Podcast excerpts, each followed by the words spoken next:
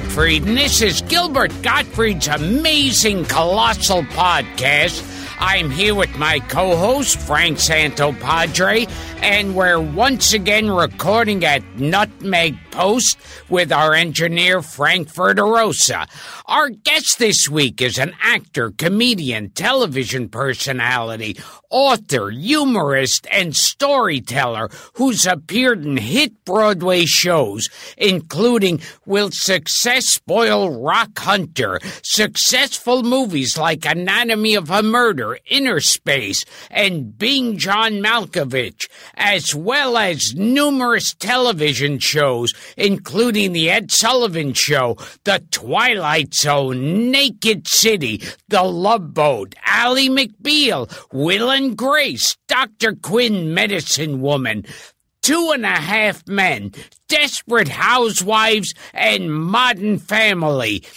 He's made over 200 appearances on The Tonight Show with Johnny Carson and was a frequent panelist and celebrity contestant on dozens of game shows, including To Tell the Truth, What's My Line? I've Got a Secret, Stump the Stars, Match Game, Password, and the $10,000 Pyramid, just to name a few. In a long, distinguished career, he's worked with everyone from Boris Karloff and Peter Lorre to Walter Matthau to Art Carney to John Cusack to Sarah Silverman. You want more? He's also a best selling author of three books and a direct descendant of former President Calvin Coolidge. Please welcome to the show a fixture of my childhood and Frank's, and one of showbiz's greatest raconteurs, Orson Bean. Holy horse pussy. I can hardly wait to hear myself.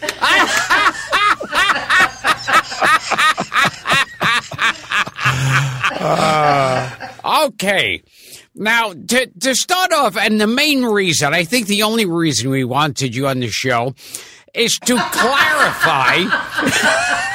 you, you had, we, we spoke to one of your old pals, Dick Van Dyke.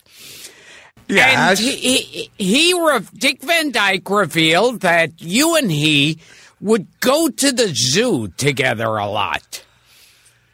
You know, Now- uh, I did a one man show recently. Dick Van Dyke came to it and he says, Do you remember we used to go to the zoo a lot? I said, Dick, I have no memory of going to the zoo ever, much less a lot with you. And now he's telling other people that we went to the zoo.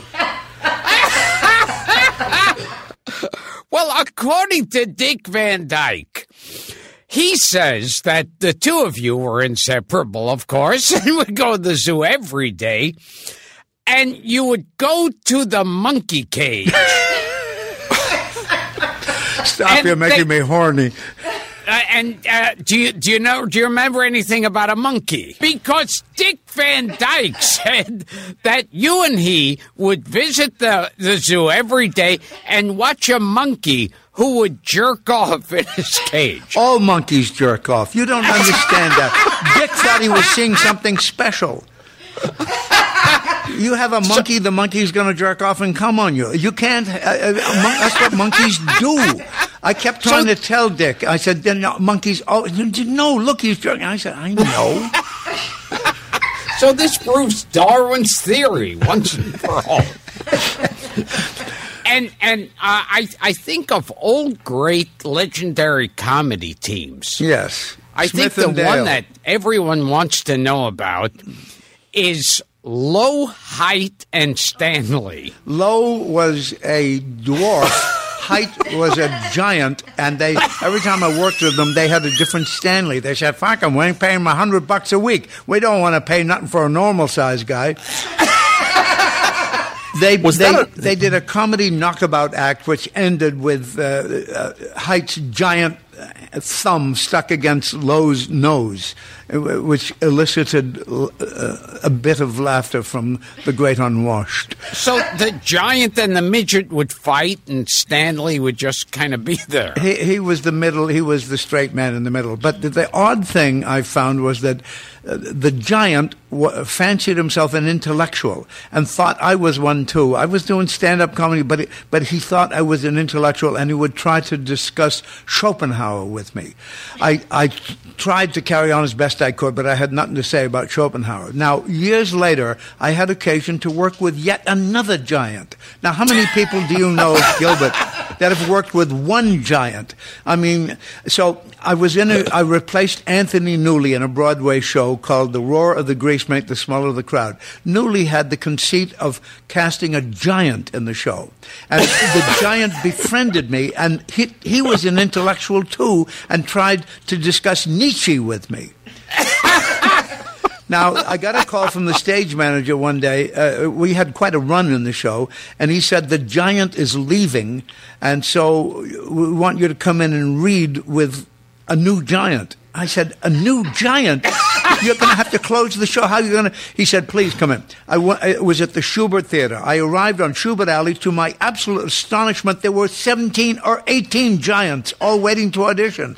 Who knew?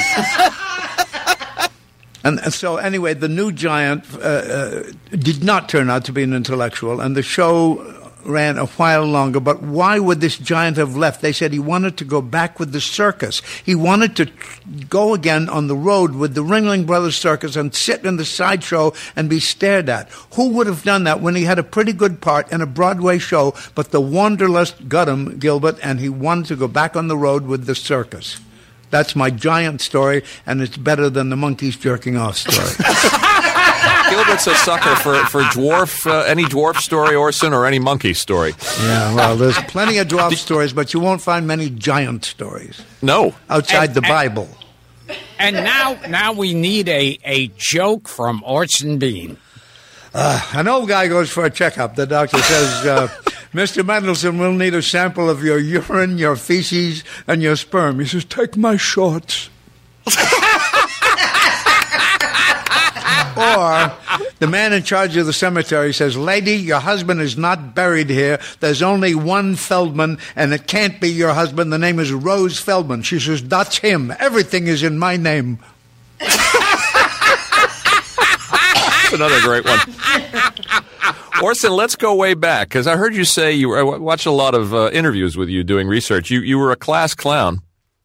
You're not going to go back that far, are you? I'm going back. All right. But before you did comedy, you you had a you had a a, a hypnotism act, Well, I broke into the business uh, doing a magic act. magic act. And I went to, to see a hypnotist once, and he didn't know I was in show business. And when he called for volunteers, I said, I would like to know what it's like to be hypnotized. So I put my hand up, and he called me up with several other people.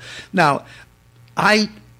I wasn't hypnotized. He said, your, your eyes are growing heavier. My eyes were not growing heavier. He says, You're growing sleepier. I was not growing sleepier, but I didn't want to fuck up the guy's act. So I feigned heavy eyes, and I feigned sleep, and I feigned going under. And he had me hop around and, and, and make noises like a chicken, and the audience went nuts. And he said, Now you're coming awake. You will, you will arise. You will be completely refreshed. And I feigned b- becoming completely refreshed. And I sat down, and Everybody at the next table, this was in a nightclub, said, How did it feel? Was it really, what, what did it really? And I realized that probably the other people too had feigned going under because you became a celebrity for the evening.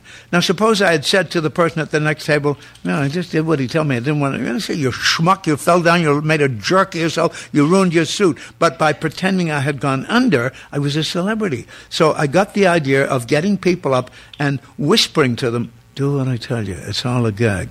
And they and they did. They they got their thumb stuck on their nose, and they, I said, "Pretend you can't get. Pretend you can't." And and the and the people went nuts. No one ever gave my secret away.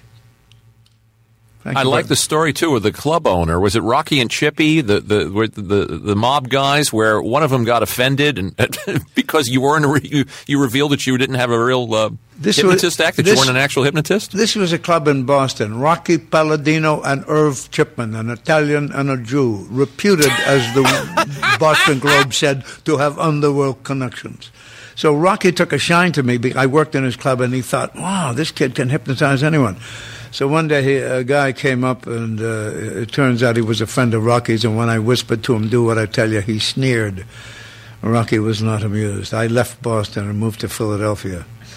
Years later, I ran into him. I had after Philly, I went to New York and uh, uh, got a big break and was all over the, uh, the television. And he said, "Beans." He used to call me Oscar Beans. Oscar, if it wasn't for me, you'd still be in Boston. Get the fuck out of here. Now, what big gangsters did you know? I never knew bigger than Rocky Palladino. Rocky Palladino was uh, called to testify in the Kefauver hearings. The Kefauver hearings was Wow. was the biggest thing uh, that brought uh, television to life. All over America, people had a little black and white set in their office. This is before many people had TV, and they watched uh, Estes Kefauver, senator, say, "Now, Mr. Palladino, on or about the 14th of September in uh, 1946, did or not you the feet of an unfortunate man named Julio Gonzalez in concrete and to drop him into the Charles River?" Senator, I respectfully decline to answer on the grounds of my Fifth Amendment. Mr. Palladino, and on like that. So um, he came back, and he was a big celebrity from having worked on TV. and monkeys do jerk off. Tell us about your early act. So you did you did magic, you did card tricks, you did the, the eucalyptus tree that you made out of out of newspaper. Do I have that right? L- little magic trick kept me out of the big money for many years. And then you started writing your own act. You started writing. You started writing jokes. You started writing comedy. What was the what was the what was your big opening line? The, the Harvard joke. I, I had a crew cut in a three button suit. I was 20 years old. I said, Good evening, ladies and gentlemen. My name is Orson Bean, Harvard 48, Yale nothing. the silence was profound, as just happened. It took me a while to get that joke when I when I did the research. And and your friend, yo, you were friends with the with the crazy um Buddy Hackett. Buddy Hackett would always tell you a joke. He wouldn't say hello. Last time I ran into Buddy, he says, uh, a seer. I says, a what? A seer, a soothsayer. I said, uh, his car breaks down. He says to the farmer, can you put me up? He says, certainly. In the morning, the soothsayer says, uh, I can speak to the animals. The farmer says, that's not necessary. He says, while I'm making your breakfast, uh, he says, uh, uh, if you want, you can go speak to the animal. The, the seer comes back. He says, the, uh, the cows tell me that you've changed the rhythm on the milking machines. It hurts their others. The farmer says, that's astonishing. I, he says, the horses tell me you've tightened the bit and it hurts. He says, my God, yes. I, he says, the sheep tell me, the farmer says, those liars, don't listen to a word they say.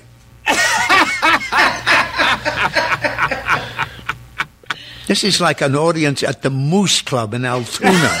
Oh yeah, you, the Moose Club was a place you used to play, right? And, and, uh, yes, yes. Don't remind Yeah. me. Tell us about the Latin Quarter and the Blue Angel and the Vanguard and, and, and some of those places.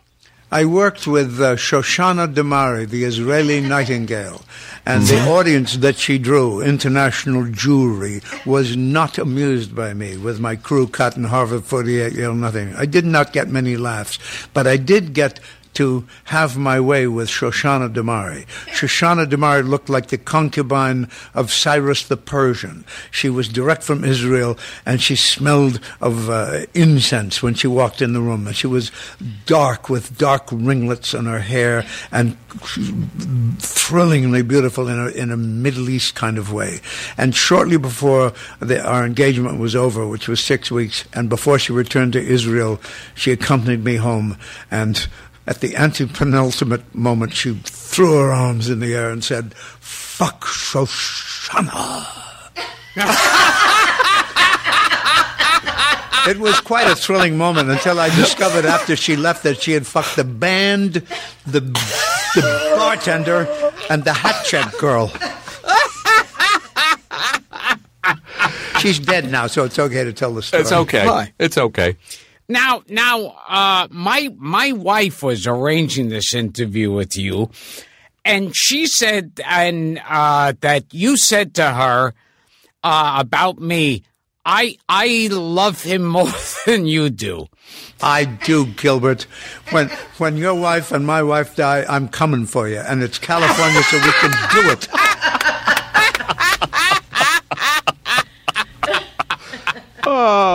And can you tell us who your wife is? My wife is Alley Mills. For the past 10 years, she's been on a soap opera called The Bold and the Beautiful. She was brought on to play the, the daughter of uh, Betty White, and there was a dying scene, and Betty White died in my wife's eyes, arms, and for the first time in the 25 years the show had been on, it won a daytime Emmy. So they kept Alley on, even though Betty White's character was dead, and she's been on it for 10 years, but she's perhaps even better known for playing Norma Arnold, the mother on The Wonder Years. Sure.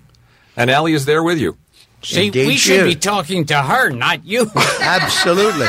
Did you used to do a bit about Hitler being hired as a nightclub singer? I know Gilbert would appreciate this. No, I didn't. There, there was various jokes. Uh, there was a guy named Abby Greshler who was an agent. Who Oh, booked- sure. Yeah, and Abby booked the Palace Theater, and and a manager calls him up and says, "Abby, have I got an act for you? This is the best." He said, what, who, "What's the act?" He says, "Just trust me. He's going to fill the play. What's his name?" He says, "The boy is going to." He says, "What's the guy's name?" He says, "Hitler." He says, "Hitler." He says, "All right. He made a mistake."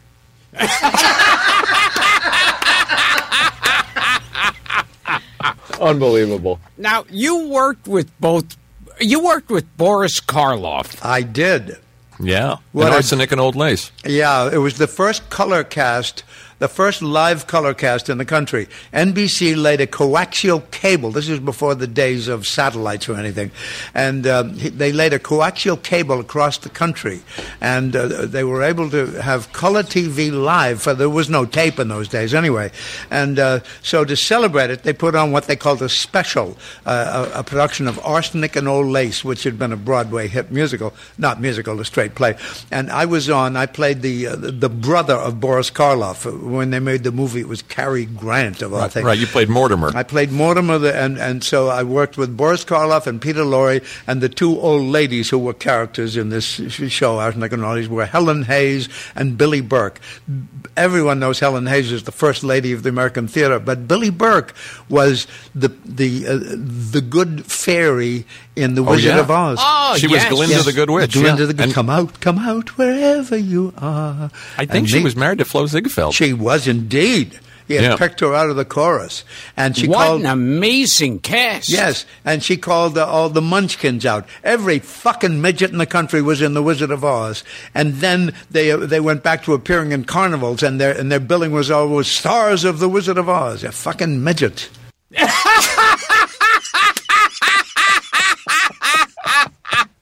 I worked with an act named Hermione's Midgets. I'm trying to break into the business doing stand up, and the act that preceded me was a foul smelling old English drunk named Hermione, and he had three dwarves with him. But the name of the act was Hermione's Midgets. They did a knockabout comedy act that elicited few laughs from the audience. But the worst thing was when the act was through, they ran through the house trying to sell miniature Bibles to everyone for a quarter. And the people said, Get this thing off of me. I don't want the fucking miniature Bible. And then the guy says, now the comedy star of our show. And I came out to an audience that was in distress. Now, can you tell us a little about Karloff and Lorre? Oh, Karloff was an angel. He was a gentleman. It was a long, hot uh, rehearsal in hot studios in, a, in an old film studio in the Bronx. And and Lorre was miserable. Oh, we're never going to get a break. It's hot in here. And Boris would say, "Relax, Peter. It's all in a day's work." And he was the sweetest man in the world. They there was the, there are these big uh, uh, uh, camera things that are weighted so that the camera can go way up in the air and there's a weight on the other side and they're called the monster and the guys would yell get that monster over here and Karloff would say I beg your pardon not a joke it's a, it's an anecdote it's it's a, it's a sooth to be said you've heard the term soothsayer well I just say the sooth you, you, you were a kid when you did that show, Orson. Yeah, you must it was have been ridiculous. He you- was 65 and I was 27 or something. I don't know. Yeah, He was my yeah. brother. Was Edward Everett Horton in that show too? He was in the. Oh, I had seen Everett Horton when I was a kid. He toured in a show in Somerset called uh, "Springtime for Henry." A very sweet gentleman. I, I used to know the names of all. I went to the movies as a kid. I knew the names of all the supporting players. Everybody knew who who Cary Grant was. I knew the names of Edward Everett Horton and people like that. I knew the name of all the Sure. Stooges in the W.C. Fields movies. You know, uh, Grady Yeah. Sutton was the half-wit uh, uh, son-in-law, Right. and uh, who was the who was the bank examiner? Remember that famous? Uh, Oh gosh. Yeah. I'm thinking of Edgar Kennedy, the master of the no, slow that was the guy He- with the sneeze. You know. Yeah, yeah, yeah. Yeah, this was uh, whoever it was. I ran into. I said, "Oh, I always loved you in the W.C. Fields movies." He tried to fuck me. Did you ever work with the Stooges? I never worked with the Stooges, but I adored the Stooges. I adored the Stooges in all their various incarnations. When the original Curly Joe died, he was replaced by briefly by a, a guy named Joe Besser, who was what they called a Nance comic, the most Well, famous. no, no. The original was Curly. Curly, but- Joe uh, was the last. Oh, oh, oh, then, all right, Curly, and, and then Curly Joe was Joe, who was the last one. Yeah, They DeRita. His name Yeah, was Joe, it- Joe it was DeRita. Curly, But they then were really Shemp. brothers, the original three. They were really brothers. Shemp Howard, Moe Yeah. Howard, and Curly Howard were brothers. Oh yeah, Okay. No, that's it. That's This it. has been an educational program. What were you saying about about uh, about Joe Besser being a Nance comic? Yeah, a Nance comic was a term for a sissy comic, and there was a lot of them back in the politically incorrect days or politically correct days when you could make fun of sissies. And uh, Joe Penner, who said, "I want to buy a duck," Oh, yeah, that was Joe his Penner. punchline. Joe Penner was the most famous Nance comic uh, that I can remember, and Joe Besser was, "You nasty man." He would wave. Now, uh, Milton Berle used to sing a song. He married. He wanted a girl. She wanted a boy, and they're both satisfied with their baby. You could do jokes like that. Not anymore. You'll probably And- cut that out of this podcast, won't you? and and back Not then, necessarily, Orson. Yeah, back then, they. I remember growing up, and and, and there were these people like Paul Lynde and Charles Nelson Reilly. Yes. and you didn't think of them as gay. You Sure. thought of them as eccentric. Rip Taylor. Eccentric, yes. Paul Yeah. Lynde was in the center box of uh, of Hollywood Squares, and he would do the most outrageous things, like Paul uh, Paul Lynde to block. Uh, what is a pullet? And Paul says, a little show of affection. and then he would culture it by saying it's an old chicken or something, you know, so they could play the game. He, uh, Paul Lynde, uh, my wife did uh, "Touched by an Angel" in uh, in Salt Lake City, which is where they shot it from. And the guy who picked her up at the plane said that the week before he had picked up Paul Lynde, and Paul had said.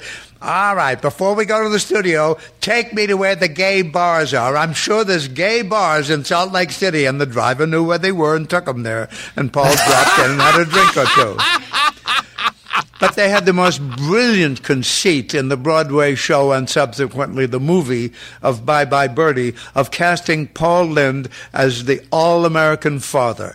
And Yeah. he sang that great song, and uh, a, a hymn to Ed Sullivan. He said, I got a beautiful wife, three swell kids, and now Ed Sullivan's coming to my house. Ed, I love you. And the music would swell, Ed Sullivan. As long as you brought up Ed Sullivan, you you uh, you had a relationship with him. I mean, you you were on the show a lot of times, and and uh, we were going to get to this, but when you were blacklisted in the fifties, I mean, Ed Sullivan was was somebody who actually came to your aid. He did. A lot of people make fun of Ed Sullivan, but he was a great guy. He he said, "I'll help you when I can." Well, you know, I wasn't a communist, but I was horny for a communist girl, and went to some meetings as a result. And I ran for uh, for office and got elected the first vice president of AFTRA, and and we ran on an anti-blacklist slate. So the blacklisted blacklisters, the Red Channels people, were furious, and they blacklisted me. And Ed himself called and said, "The booking Sunday night is out. I don't know when I'll be able to use you again, but I'll help you if I can." And I stopped. I went overnight. For, I, I stopped from being the hot young comic at CBS, and was incidentally replaced by my longtime nemesis, Dick Van Dyke. was there a pilot? Was there an Orson Bean pilot that was, was canceled? indeed, but it never was aired because I Yeah. was blacklisted. Luckily, God looked after me before I even believed in Him, and I got a Broadway show that ran for a year. The, the Broadway n- was never affected by the blacklist because the blacklisters got to sponsors. There were no sponsors on Broadway. The tickets were bought directly by the people, but on TV, people buy Jello, and the sponsor sells. Uh, uh, the, the maker of Jello hires the, the show and the actors. So the blacklisters worked through the sponsors of Campbell's Soup and things like that. Anyway, a year to the day, Sullivan remembered and called me up. He said, "I think, I think the the stuff is past enough, and I can book you again." And he did. He didn't forget. Back in those days, we were told I did a show for 26 weeks before I was blacklisted called the Blue Angel Show, based on a club I was in, and we had uh, entertainers on. And when Pearl Bailey was on, she was African American. In those days, it was called black. And uh, we were told, don't touch her. If, if your shoulder even touches a black person's shoulder and you're white, we will lose stations in the, in the South. So I did as I was told, feeling terrible, but that was that. When Pearl Bailey went on the Ed Sullivan show, he threw his arm around and said, How you doing, Pearlie? All over the South, stations went away. And, pe- and the switchboards of the local affiliates lit up. What happened to the Ed Sullivan show? Well, he touched a Negro. Well, I know, but it's the Ed Sullivan show. That was the end of that nonsense. It was the hottest Wow. thing on TV, and he had the clout, and he used it.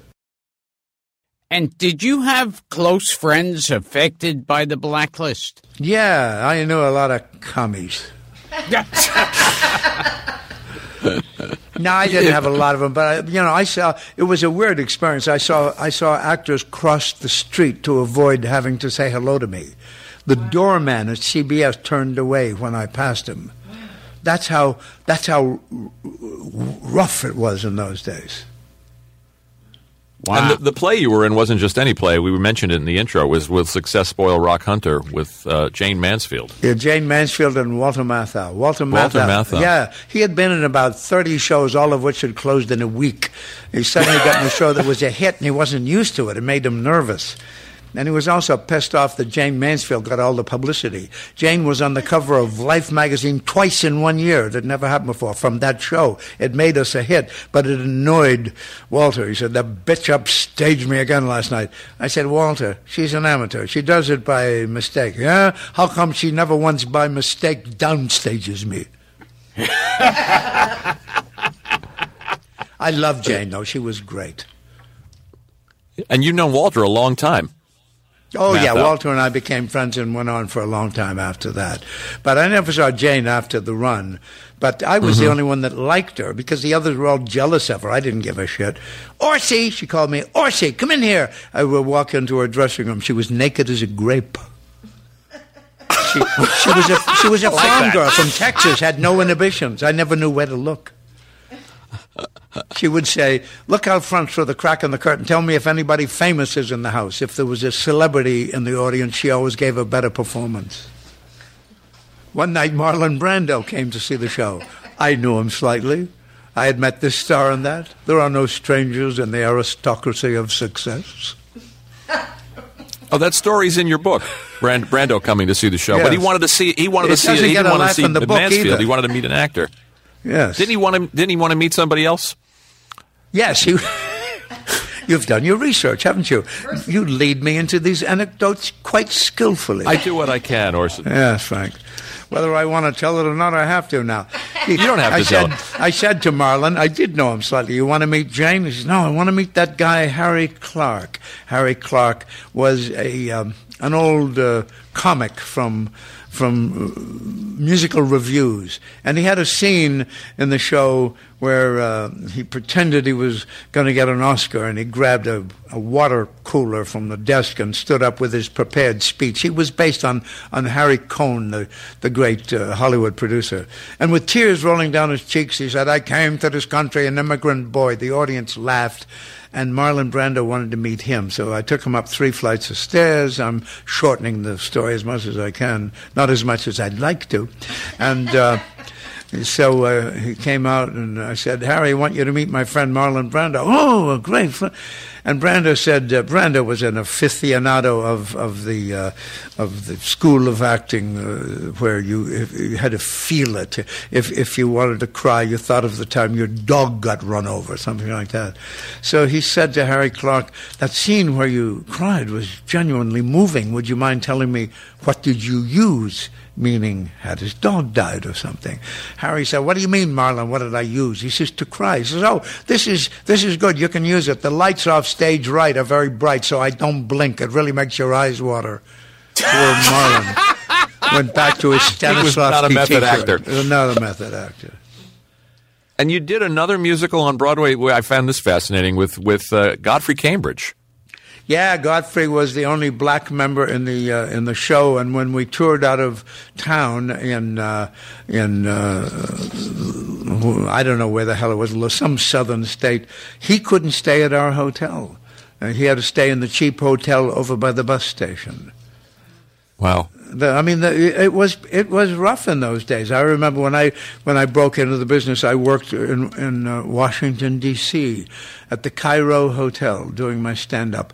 And uh, in those days, if you went to the movies, the black people sat upstairs in in, in, in the balcony. Yes. When you when you tell that story about not touching uh, Pearl Bailey, it reminded Yeah. me of the, the famous incident on television to the, the Petula Clark special with Petula Clark and Belafonte. You remember Well, that? Yeah, yes. No, no. That was a big deal. Yeah. What what was that? Now I'm prepared to listen to your They story. hugged each They other. hugged each other, and on, on, Yeah. a, on it was a big scandal. Yeah. It was a big problem for the network. Well, a lot of women wanted to hug Harry off camera. I, uh, I was in a show uh, called John Murray Anderson's Almanac, uh, which is a musical review, the last of the big tits and feathers musical review, showgirls with feathers in their hair and boobs, and uh, Harry was in it, called a Negro singer in those days. He was gorgeous, of course, and all the showgirls would fight to get at Harry. He, he was having his way with, as far as I knew, most of them.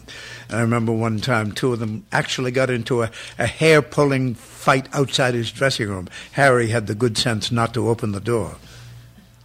Nice to be Harry Belafonte in those Oh. days, huh, Gil? Yeah, and and there was I think there was a big controversy that famous scene Con- where uh, say it again. where Miss- Controversy.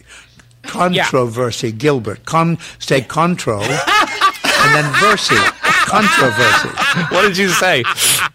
Whatever it But- was, it wasn't in the English language. That's he coins his own phrases. Yeah. when when um you know uh, Bojangles. Oh well, Bill, Bill Robinson. Yeah, Yeah. he was with that famous scene where he's dancing, holding hands with Shirley Temple. Yeah, but that was okay because G- Bojangles was an old, uh, an older black man, and that was considered safe. But they were getting complaints. They got a lot of complaints that he was holding a white girl's hand. Well, that was from foolish people. I mean, a normal person would only complain if he held on to the hand of a of a young woman. That would be normal. I, I, I- I'm giving you more stuff to cut, Frank. Yes. That's okay. We, what Shirley we do Temple was is we little winnow it down to the best hour, Orson. Yeah, thank you. Gilbert would find this fascinating. You used to go to, you watch Gleason work. You used to go to tapings of The Honeymooners. Oh, yes. I was a great friend of Art Carney and Audrey Meadows. I loved Audrey Meadows. She would uh, come in knowing all of Gleason's lines because Gleason had not bothered to learn them. He was such a star, and I say this with all respect. He was a great man and the, one of the last of the great large comedians. I don't mean his girth. I mean the fact that he would go for huge laughs. And, uh, but she had to know all of his lines, and if he forgot, she would feed him. And to this day, if you watch The Honeymooners, you can say, "Next, I suppose you're going to tell me, Ralph, you invited the boss for dinner," or "Now I now I imagine you're going to say," and you're, uh, yeah, let's, yeah. And one of Gleason's famous moves on the honeymooners was he would start patting his belly. Yeah. And that was a way to tell Audrey Meadows that he didn't remember his next line.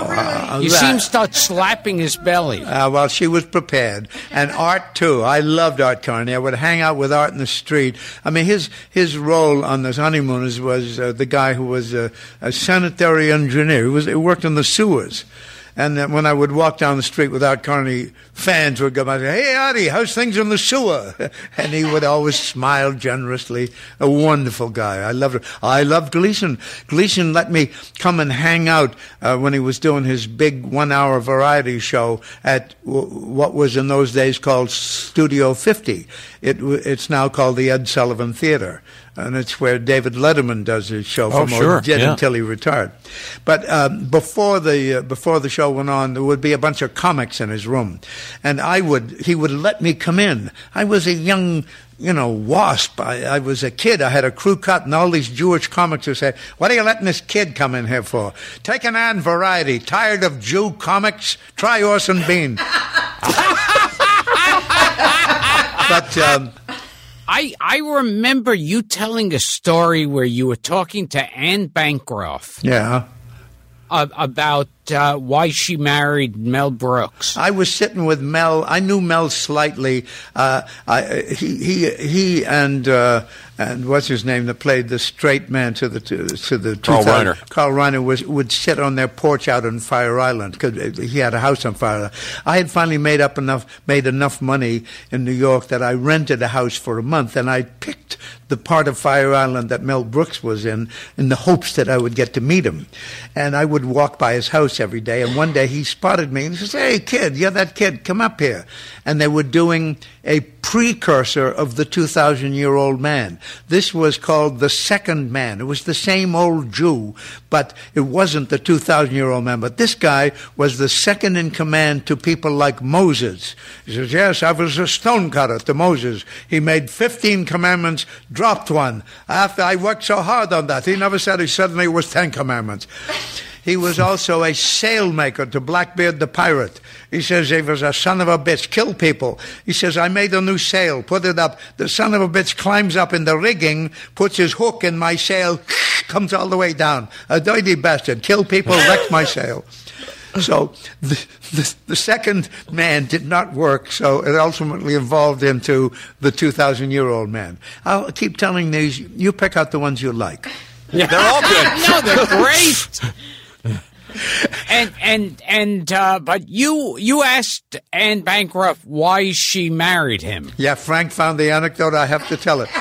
Yeah. I was invited to dinner. I was having dinner in a restaurant with uh, Anne Bancroft and uh, uh, and uh, Mel Brooks, her her husband. And I had a couple of drinks, and I said, Annie, what is a gorgeous, gorgeous, classy dame like you married to this ridiculous little Jew?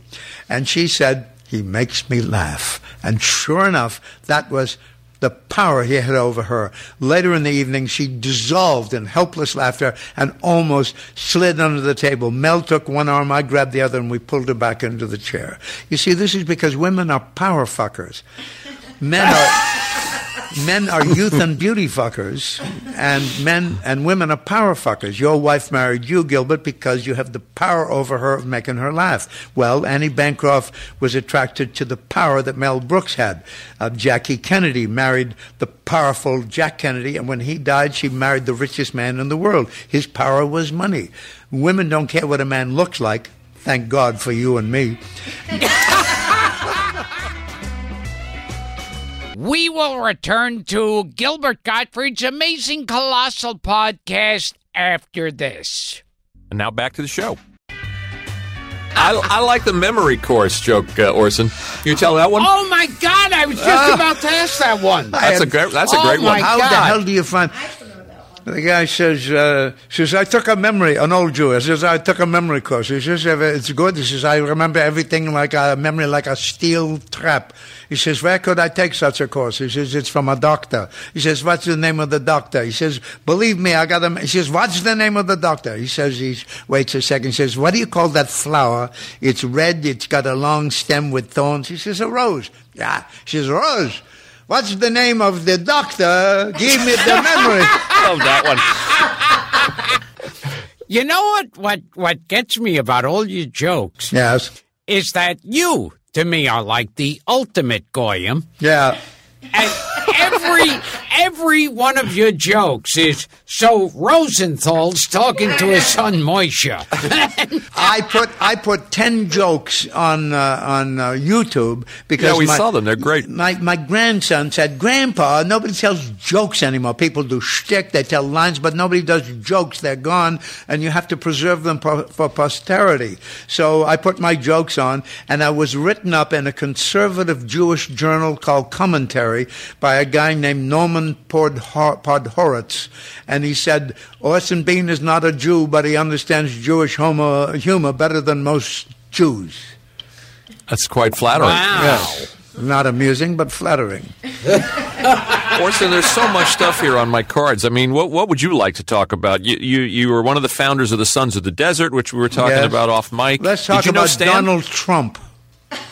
That's not. Did did you know Stan Laurel? You must have. Stan Laurel, I had the great good fortune to become a friend of Stan Laurel's. Uh, I, I, I found out, I think, from my old nemesis, uh, Dick Van Dyke, where he lived, and called him up, and, and he invited me up. He knew who I was. He knew who all the new young comics were. And I wanted to talk about how did you think up the gag where you and Ollie uh, have, the car that falls apart? How did you think? Of, no, he wanted to talk what was happening in comedy, what's being done, what's funny, who are the new young funny comics. He was very au courant, and, and that, that means in the present, uh, uh, uh, Gottfried.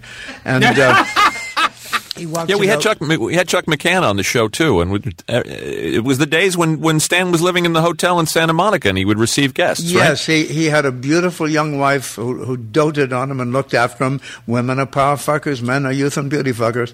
And uh, it is said that because he never got to save any money, he didn't own any of his films. And when they were being shown all over TV in the early days, he never got a penny from it. But I'm told that this is true, and I don't know it for a fact, but I, I think it sounds logical, that uh, Frank Sinatra picked up very quietly all of his bills. Wow, I never knew that. I had heard that Frank. Did you know that, Gil? No. I, I don't know if it was true, but I heard it, and I've heard other people say that Frank was very. Frank had a mafia mentality, and the mafiosi were uh, some of the most interesting people I ever met, and some of the most generous people I ever met. If you crossed them, they would put your feet in concrete and drop you in the Charles River. But if you didn't cross them, they would do wonderfully generous things for you. I always liked the mafia. I always uh, liked the Godfather. I always felt that he said, you know, if, uh, I am not into the drugs because it's going to ruin things, so I don't want to get involved in that. But Godfather, we need your, your we need the politicians in your party. I could do 20 minutes of Godfather dialogue. I, Now- can, now- I can do Enzo the Baker. I am Enzo. Enzo the Baker. Baker. you worked with Vito Scotti, by the way, who's in that? Who's in The Godfather in that opening scene? Oh, I uh, da, da, da, da, da. Yeah. That was the song you- at the wedding. You worked with Vito Scotti in The Twilight Zone that Gilbert and I were talking about, Mr. Bevis Wow. with is- Henry it- Jones. Yes. and William Schallert. Now, now you worked with Dustin Hoffman. I did. The Star Wagon. Yes, that was the first job Dusty ever got paid for. It was his first television appearance, and I was cast in the lead in a Maxwell Anderson play, and it was the first use of tape. Tape had just been invented, and the and the videotape mechanism uh, that was used to fill to uh, to tape this show on location all over Connecticut. The videotape filled an Atlas moving van. The same stuff that would, would fit in the palm of your hand today took up an Atlas moving van. And Dusty and I have shot all over Connecticut, and it was a play by Maxwell Anderson. And, and Dustin Hoffman uh, later said to me, I, I fucked your wife's sister with the red bush. Wow. You almost buried the lead there. right?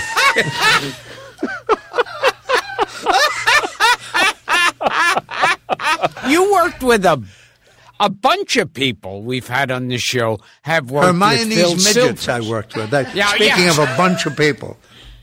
But we've had a bunch of people who've all worked with Phil Silvers. Yes? What was he like? He was a worrywart. He was a, he was a nervous wreck. I admired him vastly as a comedian, but he was a, a nervous wreck. And I worked on the show with a with a with a with a guy. Uh, it, it, was uh, Sergeant Bilko was the name of the show. I think you're in the army now. I don't remember, but his character was uh, Sergeant Bilko, and there was a little character named the actor's name was Maurice Gosfield.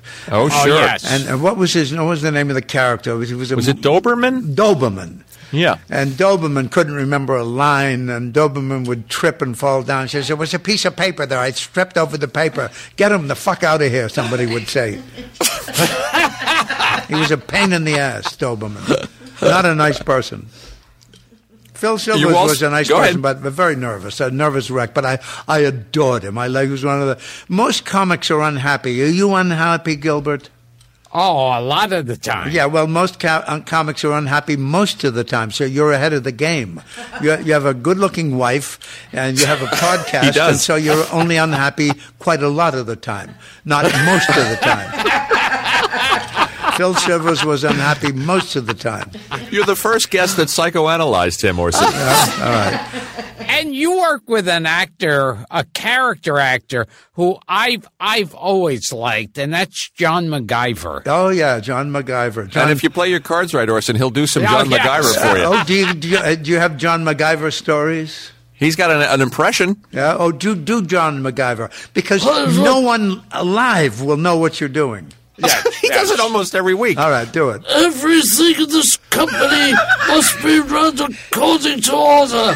We will have no slackers allowed in this business. I run this company like a ship, and I am the captain of the ship. It's wonderful, Gilbert. It's, you've made my day. If, if all of the rest of the podcast had been sheer misery, that would have been worth it. John McGiver impressions don't come around often. Well, you got to listen to this show, Orson. Yes. they're they're, they're in uh, they're in big supply here. Yeah. Oh, and Theodore Bikel. Oh, you worked with Theodore Bikel. In the same show with uh, with John Yeah. McGiver, in fact. San Francisco fracas. Yes, I knew. I know there was a guy who was the very first guy to imitate Ed Sullivan, and uh, uh, Will Jordan. uh, Will Jordan. Yeah, And, still around, by the way. Yeah, is he still around? He was. Yeah, a he few was, blocks from here. He was pissed off. All of his life because everybody took the Ed Sullivan thing from him. And and he ran into a guy one time that he had seen do Ed Sullivan on the Ed Sullivan show. He says, Where did you get that? He says, There was a fat Jewish kid I saw. He says, I'm that fat Jewish kid. but but Will Jordan did the best impression of Oh, yeah. of an actor called Albert Basserman. Albert Basserman and Maria Ouspenskaya were She's come up on the show. Oh yes. Albert Basserman makes John McGiver look famous. but but Will Jordan did a triumphant Albert Basserman routine, and nobody ever knew it was good because nobody knew who Albert Basserman was. he does a great James Mason too. Will Very well, James Mason, you could say whether it was good or not. Albert Basserman, you wouldn't be sure.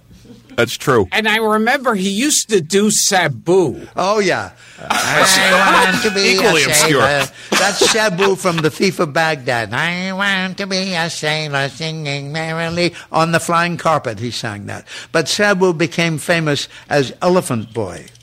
Now there's a That's scandal right. about him and an elephant, but this is a family podcast, and I don't want to go into. it. Not really. He, he was a boy. He was underage, and they shot the elephant. But Sabu's family never recovered and went back to India. Oh God. What else you got, Gil? I got plenty of stuff left. Oh, oh my I was God, afraid of that. yeah. Oh, Jack Klugman. Jack Klugman. I love Jack Klugman. What an angel. What a good guy, Jack. I worked with his wife a lot on uh, on that show. Uh, uh, Oh, Match Game. Match Game. You know, she Yeah. was famous for being famous, and she incidentally happened to be married to Jack Klugman. Do you remember what her name was? Brett Somers. Brett Somers. Not that famous. I couldn't remember it. Al- John John McGiver. I remembered. More famous than Albert Basserman. Yeah, y- yes, that's true. Yeah, she used to be on every game show. Yes. And everyone knew her, and no one knew why. Because she was famous for being famous. That's That's all. That's what a lot of people, when people around the country saw me on my seven years on To Tell the Truth, they didn't know I was starring on Broadway. They didn't know this. They didn't know that. They thought, that's that guy. He's a panelist. So I was known as a panelist. And so was uh, Brett Somers. That's what we had in common. Tell us more about Klugman. I don't know a lot about Klugman except I loved Oh. him. The fir- I had seen the Death of a Salesman about eight or ten times and never liked it. Never thought it was a good play. Everybody thought it was the great American play. I saw Jack Klugman play it, and for the first time, I got Willy Loman. I thought this is a great play. I then, Wow. once I had decided that it was a great play, my wife took me to see uh, on Broadway a revival of it with what was his name? She had to think for a minute. Brian Dennehy was Oh, her. Brian Oh, Dennehy, yes.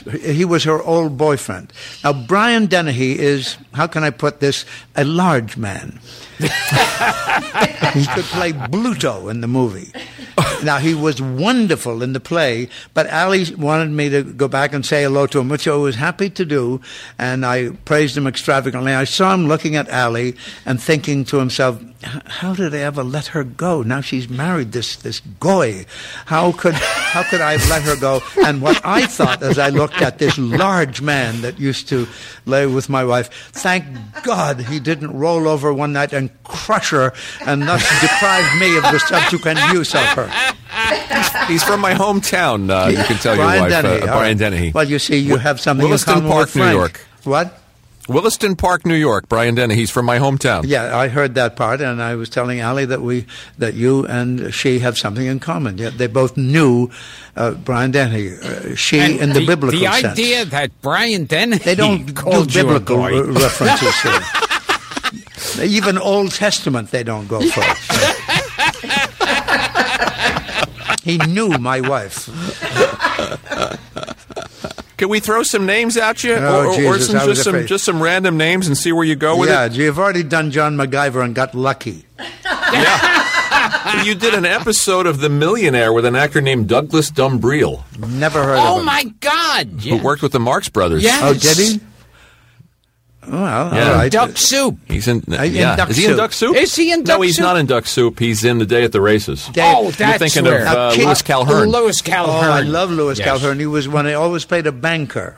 Yeah. Yes, I knew these people. I knew who played the communists, who played the bankers. Uh, Louis Calhern was always a banker. Now, I sat for seven years next to uh, Kitty Carlisle, who, and in Sure. those days with the Marx Brothers, they felt they had to have music. So Kitty Carlisle Oh, and yeah. Allan Jones were the musical Right. respite in Day at the Races and in uh, a, a Night at the Races. A Night at the and- Opera. A, a night at the uh, Night at the Opera and Day at the Races. But they were they were in both those pictures, and that's my. Except that I got to know Groucho, and I love Groucho, and I have wonderful letters from Groucho. In the days before email, if you wrote to Groucho, he would answer you. He was an inveterate letter writer, and I have wonderful letters at home from Groucho. And from And John McGiver like- too. John McGiver's writing to you, Yeah, he never wrote much. but not Albert Basserman. Not Albert Bassman. Fuck him. He wrote in German. What was what was it like to hang out with Groucho? Oh, I love Groucho. Uh, he was a sweet man. I got to know Groucho because Groucho uh, did a Gilbert and Sullivan thing, the Mikado, on TV. Oh, you sure. And was roundly criticized by the, uh, the critics. I told Groucho I thought he was wonderful, so he loved me ever since. I am the very model of a modern major general. You know, he. Because it was natural for him to do that, because uh, he he did these things like uh, "I'll hail Fredonia" and Margaret Dumont would come out. Sure. Margaret Dumont was all always the rich lady, and he he would say. Um, uh, she would say, "Hold me closer, hold me closer." If I hold you any closer, you'll be in back of me. Uh, I must have you for my wife. Although what my wife would do, with you, I can't imagine. Oh, Mister Flywheel. Well, it was said that she never got them. I don't know if that's true. That she she never understood their humor. She never understood Groucho's She humor. was just a wonderful prop and perfect Mm-hmm. for it. Yes, I don't think she had much of a sense of humor herself, but she was just a w- walking prop and perfect for him. All all of all of the women in W. C. Fields movies and Laurel and Hardy movies were shrikes, shrews, hardens. It's a good word. Yes, Shrike. I mean, uh, W. C. Fields' wife uh, in every movie would say, "Oh, I rue the day I married you. My mother warned me, but would I listen? Oh no. Yes, dear. Yes, dear.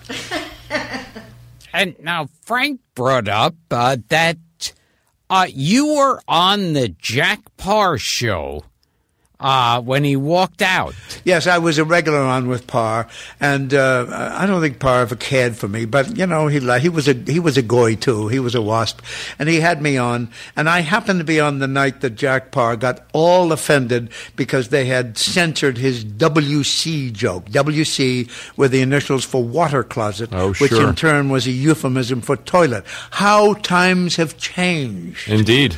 When that would be censored, and, and he was f- filled with outrage, and without telling the network or or uh, uh, McMahon or any of the people on the show, he got up and left. Now Ed McMahon uh, kind of was ready to take over and run the show, or it was Hugh Downs in those days. Hugh Downs, yeah. Hugh Downs was ready to take over, but I came out and badmouthed NBC. And that's why I never got to take over and uh, and run the show, and that's why Johnny Carson did. Long, Interesting. long silence. Yes, Interesting. I didn't know that. yeah. I was, And you did. I was next in line. I was, I was the heir apparent to the show. I had, I had substitute hosted it over a hundred times, and they loved me, and I was ready to go. But a suit, as they were called at NBC, uh, was miffed at me and said, "That son of a bitch will never run this show." Or what the, that Interesting. sounds like a line from a movie, doesn't it? That son of a bitch will never. I can't remember what that's. It's from something, isn't it? And you. It's it's a it's a it's John Marley's character saying that that uh, he never gets that picture. He never gets Jenny that Fontane. picture. Never gets that picture. Dago son of a bitch will never. And that, that is supposedly based on a on the real life Yeah. thing that Sinatra didn't get um, from here to eternity because he was messing around with Kim Novak, who was the property of of Cohn, Yeah, Roy, Harry Cohn, Roy yeah. Cohn. And the line that he allegedly says that Dago son of a bitch is fucking my eating pussy. Wow. Another thing for you to cut, Frank. You're going to get this show Wow. down to 20 minutes. Here's some other names for you, Orson. Just Oh, as long as we're playing memory lane. Yes. Uh, uh, Jim Backus, you worked with. Yeah, Jim Backus. Jim Jim Backus was the the voice of uh, Mr. Magoo. Sure. But he was also a great friend of uh, of the guy that that that uh, uh, used to play. Uh, this is not a good story because I can't remember the name of the guy or the character he played. But it was that wonderful guy uh, uh, who who played uh, uh, Ma Frickert. No, Ma Frickert. Oh, was, Jonathan Winters. Jonathan. No, Jonathan. Now we're back to Ma Frickert. I was with Jonathan Winters the night he made up Ma Frickert. The the night. Oh, tell us ki- about that. That's Oh cool. yeah, yeah, Johnny worked. Johnny and I were both young comics breaking into the business. I worked the Blue Angel, and Johnny worked the club around the corner called the Ruban Bleu. And he did this character for me of Ma Frickert. And Lenny, the hired hand, comes in, and Ma is in a wheelchair. What are you doing in the house, Lenny? I came to see you, Ma. Oh, if I could get this chair over to the mantelpiece, I'd get, I'd get my my my dead husband's shotgun and blow you out of here. What are you doing? Don't, don't, don't, don't stick that thing. Oh, don't. Ah, ah, ah. Okay, Ma, I'm going to go back out the barn, tend to that sick heifer, but I'll be back. She says, We'll see that you are. that was the original dirty Ma Frickert that he then cleaned up to do on Johnny Carson. Right. Carson. I always thought Ann Blabby, Johnny Carson's Aunt Blabby, was sort and of Blabby a. came from Ma Frickert, and so did the guy I'm trying to think of as uh, uh, uh, Pete, La, La, somebody Laquette. His, his daughter became a famous actress, uh, and he P, Pete Arquette or what? uh, Oh, oh, Cliff Arquette. Cliff Arquette. Now, what was Yeah. his lady character? Ma, Ma, uh, that was an old character. Oh, like Charlie. Oh, yeah, Charlie. Charlie Weaver's uh, the same actor. Charlie Cliff Weaver Arquette. was the name he used, Cliff Arquette, and his daughter was somebody Arquette, quite a good actress. Rosanna. Rosanna Arquette. and- and David. And, and Right. but he they he and uh, he was doing something with uh, with with the guy that you asked me the question about years ago, Frank. Um, Yeah. it was the guy who was the voice of Mr. McGrew. Now I've forgotten. Jim Oh, uh, Backus. Jim Backus. Jim Backus says to him, Look, it's your lunch break. I can't stand the food in the commissary. We're going off the commissary. So he, he, he drove uh, uh, Cliff Arquette uh, as Charlie Weaver, but Charlie Weaver kept the old lady wig on in this convertible. And, and uh, Jim Backus said, Take the wig off. Come on, come on, Cliff. Don't, don't, no, he kept it on.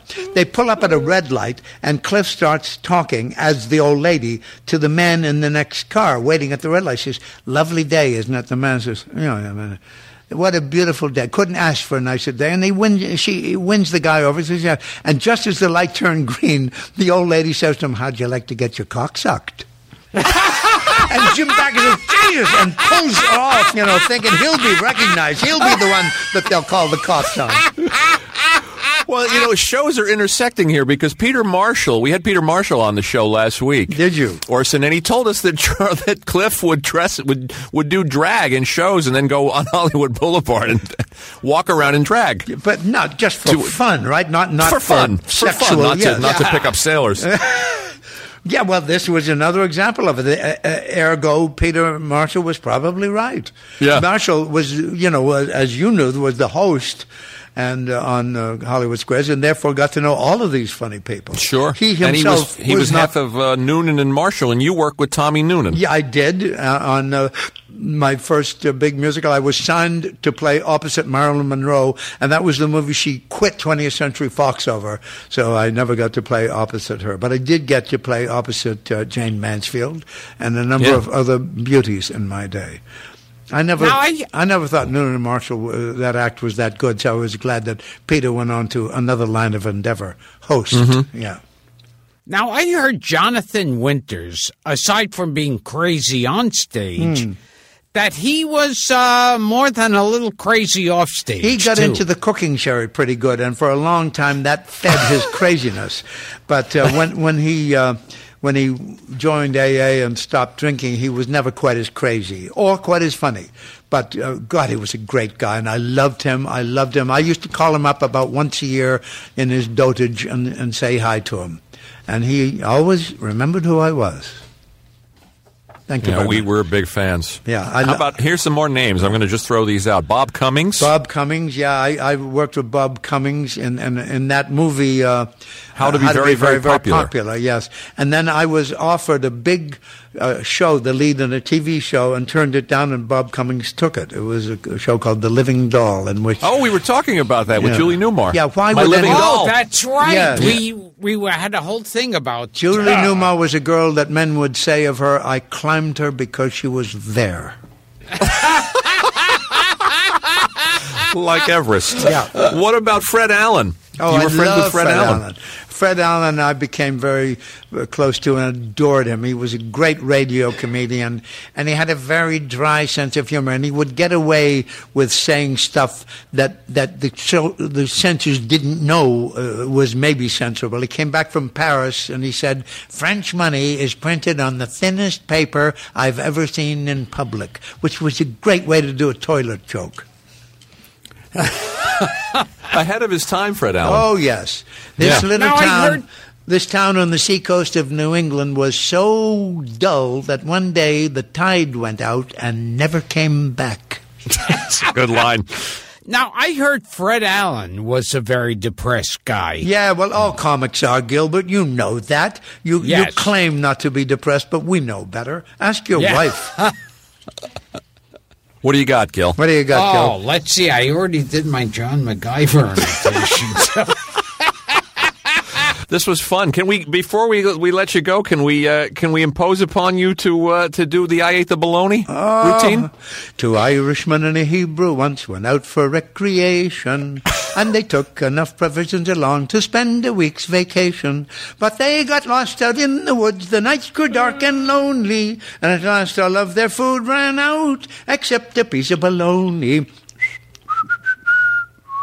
Now one of them said as he picked up a knife, there's no use in us carving, for if we do, there won't be enough to keep us all from starving. So I suggest we go to bed, and tomorrow, said Maloney, whoever has the nicest dream wins the piece of bologna. The following morning, when they awoke, a quarter after seven, one of them said, I had a dream. I died and went to heaven. St. Peter met me at the gate, riding on a pony. No, I don't think I can beat that dream. I win the baloney. The other one said, I had a dream too, and mine was a world beater. I also died and went to heaven. Welcome by St. Peter. He rushed to me, held out his hand. He said, Hello, Mahoney. No, I don't think I can beat that dream. I win the baloney. The Hebrew said, I'm dreaming too. It's a dream that couldn't be sweeter. I seen you both go up to heaven, welcomed by St. Peter. I waited and waited and waited around, and oh, I got so lonely. I didn't think you was coming back. So I got up and I ate the baloney. Goodbye, folks. It's all downhill from here. You'll never have a podcast like this again. It'll be about Never. 13 minutes Are you long. still doing your one man show? Could we plug it? No, it's over. It's done with. I'm too rich to work. Well, it's great. Put it on YouTube so people can see it. All right. Thank you, Frank. Thank you, Gilbert. Go home to your wife. She loves you. Orson, thank you for doing this and taking the time. Thank you, and and and uh, and our love to Hallie too. Love back at you. Yeah, Hallie says back at you. Yeah. It's Alley. Hallie, whatever. Oh, is your name Hallie? I never knew that. I thought you were Hayley Mills. Jesus, all wanna these years sign off? All right. okay, Goodbye. so Yes. I'm Gilbert Gottfried. This has been Gilbert Gottfried's Amazing Colossal Podcast with my co-host Frank Santopadre, and uh, it's been uh, once again at Nutmeg Studios with our engineer Frank Verderosa, and today on our show we had the guy who's just done a little bit of everything. Ladies and gentlemen, once again, a thank you to Orson Bean. Thanks, Orson. Go to dinner. Thank you.